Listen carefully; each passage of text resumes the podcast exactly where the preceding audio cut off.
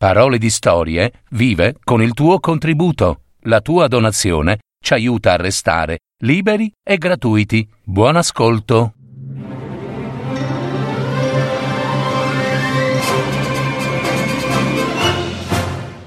Janas. Storie delle piccole fate di Sardegna. Angiolino e l'uomo capovolto.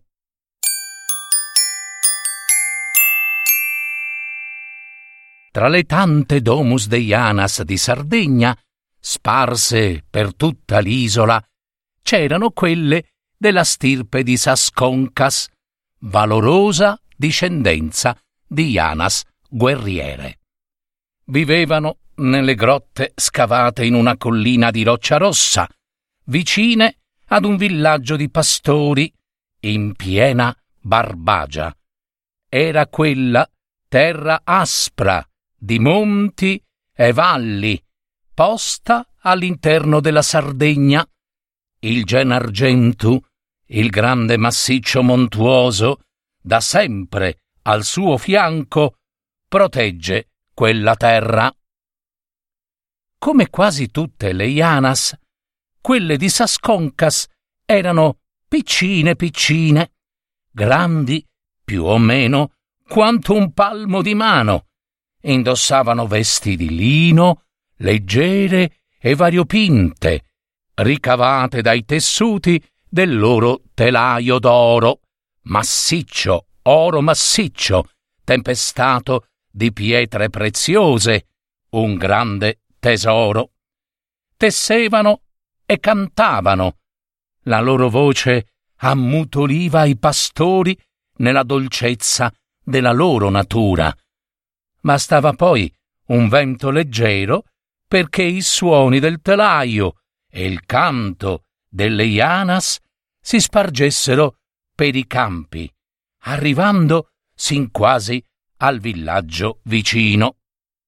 A volte però, ahimè, il canto delle ianas si risvegliava negli uomini un'irresistibile brama di avidità. In quel villaggio di pastori viveva un fanciullo, rimasto orfano sin dalla nascita. La madre, che si chiamava Angiolina, era cagionevole di salute a causa della malaria.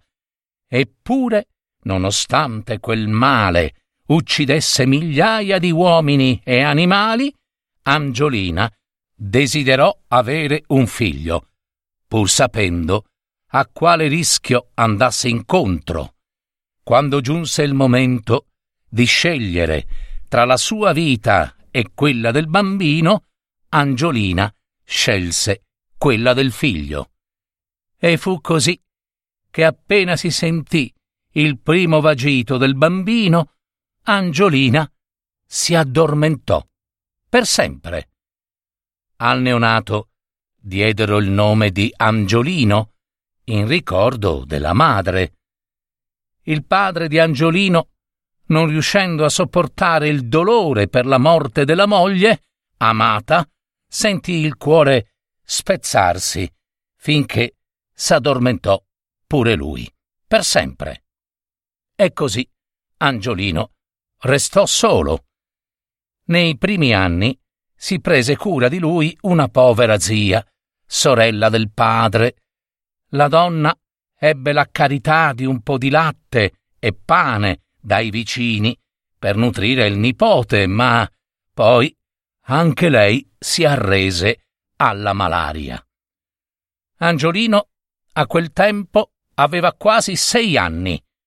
La gente del villaggio viveva a stento, non aveva greggi da custodire e quelli che riuscivano a portare al pascolo le poche capre o pecore che possedevano si cibavano del magro latte. Raramente, ma era quello giorno di festa assai, compariva qualche pezzo di ricotta o di formaggio. Angiolino fu comunque accolto in casa da un parente lontano, perché dove ci sono dieci bocche possono starcene anche undici, e il fanciullo ricambiò con qualche lavoro con l'intaglio del legno. Ed era bravo, e gli veniva facile. Nessuno però sapeva dove avesse imparato. Il ragazzo tirava fuori da un qualsiasi tronco di legno raccolto nei boschi ciotole, bicchieri, piatti e utensili. Era così abile che a volte intagliava bambole e animali da donare ai suoi compagni. Trascorse qualche tempo, ma la carestia non passava, finché Angiolino si rese conto che la sua bocca levava il pasto ad altri. Il giovane decise di abbandonare il villaggio. Ringraziò i suoi benefattori, prese un pezzo di pane con qualche cipolla e se ne andò. Nessuno seppe più nulla di lui. Molti erano sicuri che Angiolino fosse morto anche lui di malaria. Forse era stato divorato dai lupi, oppure era morto di fame. Beh, niente affatto. Angiolino era vivo, e come, ed era cresciuto sano e forte, perché il bisogno, si sa, è pane di speranza, sfama e nutre coraggio e caparbietà. Così, nel tempo, Angiolino aveva trovato una piccola grotta nascosta tra i cespugli della collina di Sasconcas. Raccoglieva legna e fascine, sapeva distinguere bacche e frutti buoni da mangiare, riconosceva le erbe da mettere sul fuoco. Con l'arte dell'intaglio riuscì a farsi utensili di ogni genere. Forgiò arco e frecce da un grosso tronco di ginepro, ricavò una corda resistente ed elastica dalle radici di eucalipto e se ne andò a caccia di lepri, cinghialetti, capre selvatiche, fagiani e pernici. Intagliò pure uno zufolo dagli olivastri che imparò a suonare. La sera il ragazzo, prima di addormentarsi, si lasciava cullare dai canti della natura, e non solo quelli. Egli sapeva che proprio da quelle parti ci stavano le case delle Ianas guerriere di Sasconcas. Lui non le aveva mai viste, ma sentiva la loro voce melodiosa. Poi venne una notte in cui Angiolino volle accompagnare il canto delle Ianas con il suo zufolo. Le Ianas, che erano di natura diffidenti, alle prime note fuggirono via per i monti. Molte si rinchiusero nelle case. Ma Angiolino sorrideva.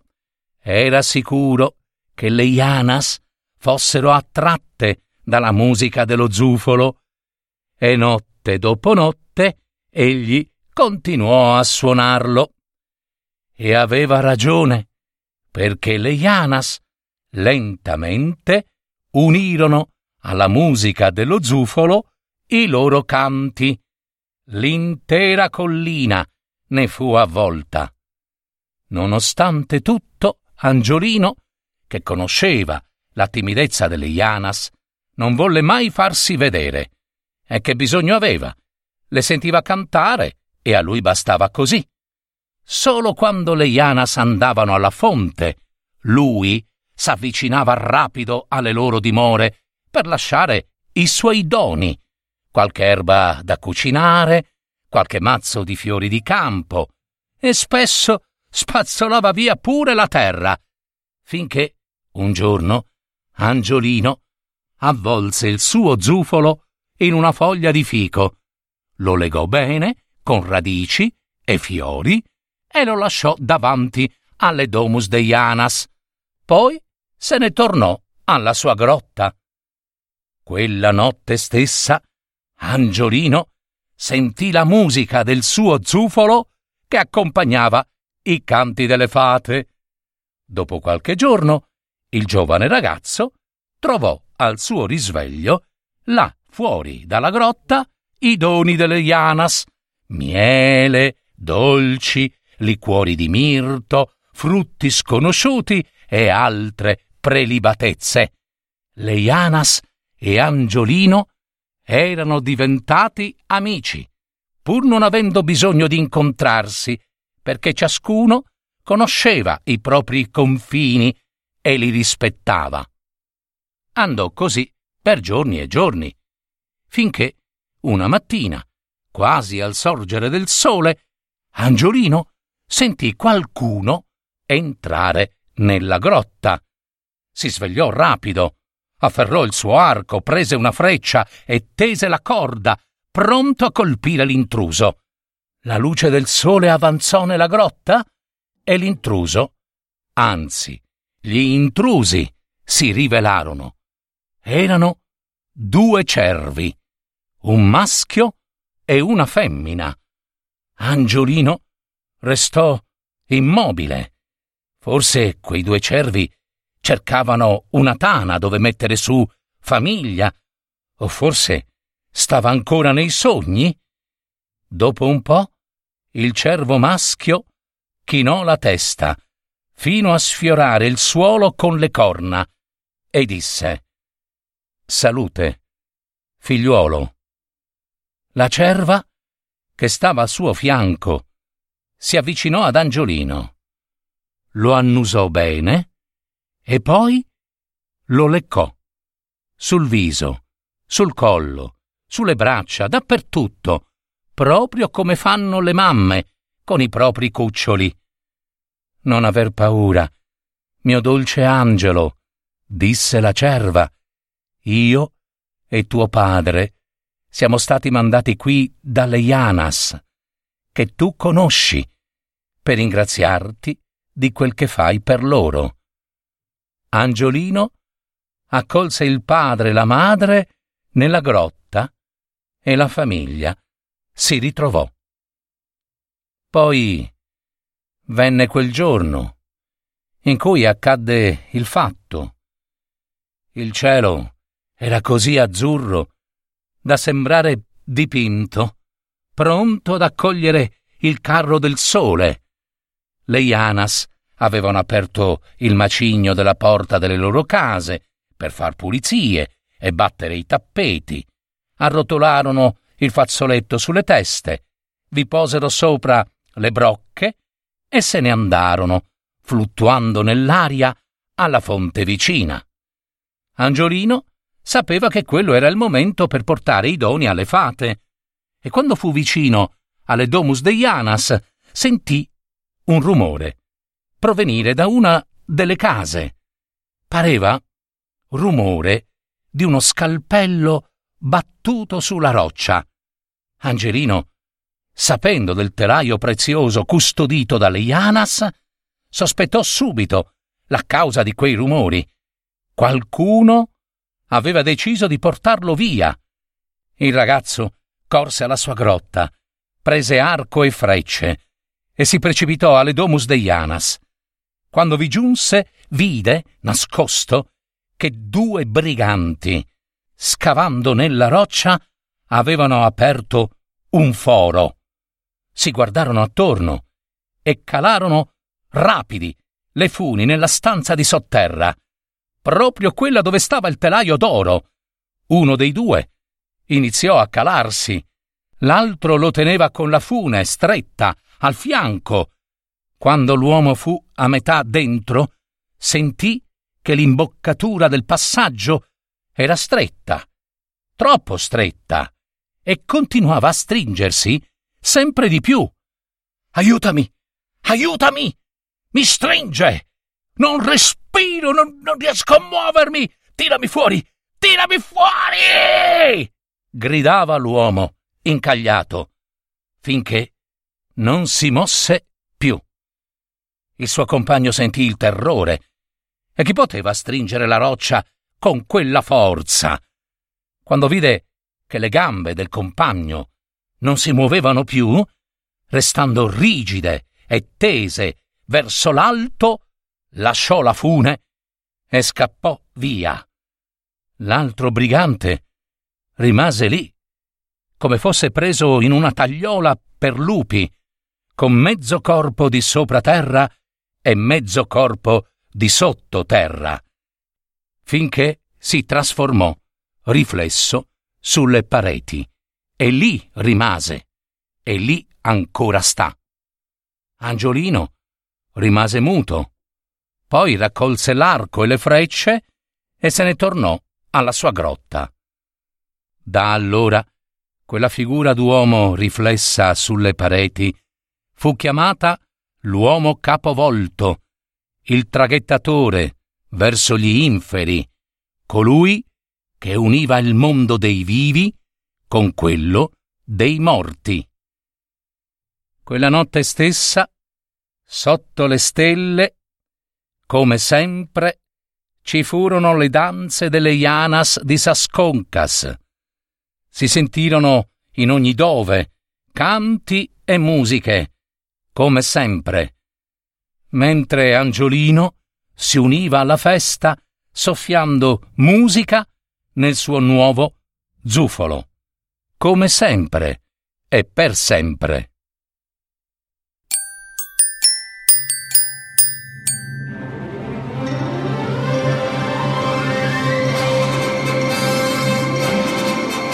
Avete ascoltato Parole di storie, fiabe, favole, racconti, leggende, adattamento e messa in voce di Gaetano Marino. www.paroledistorie.net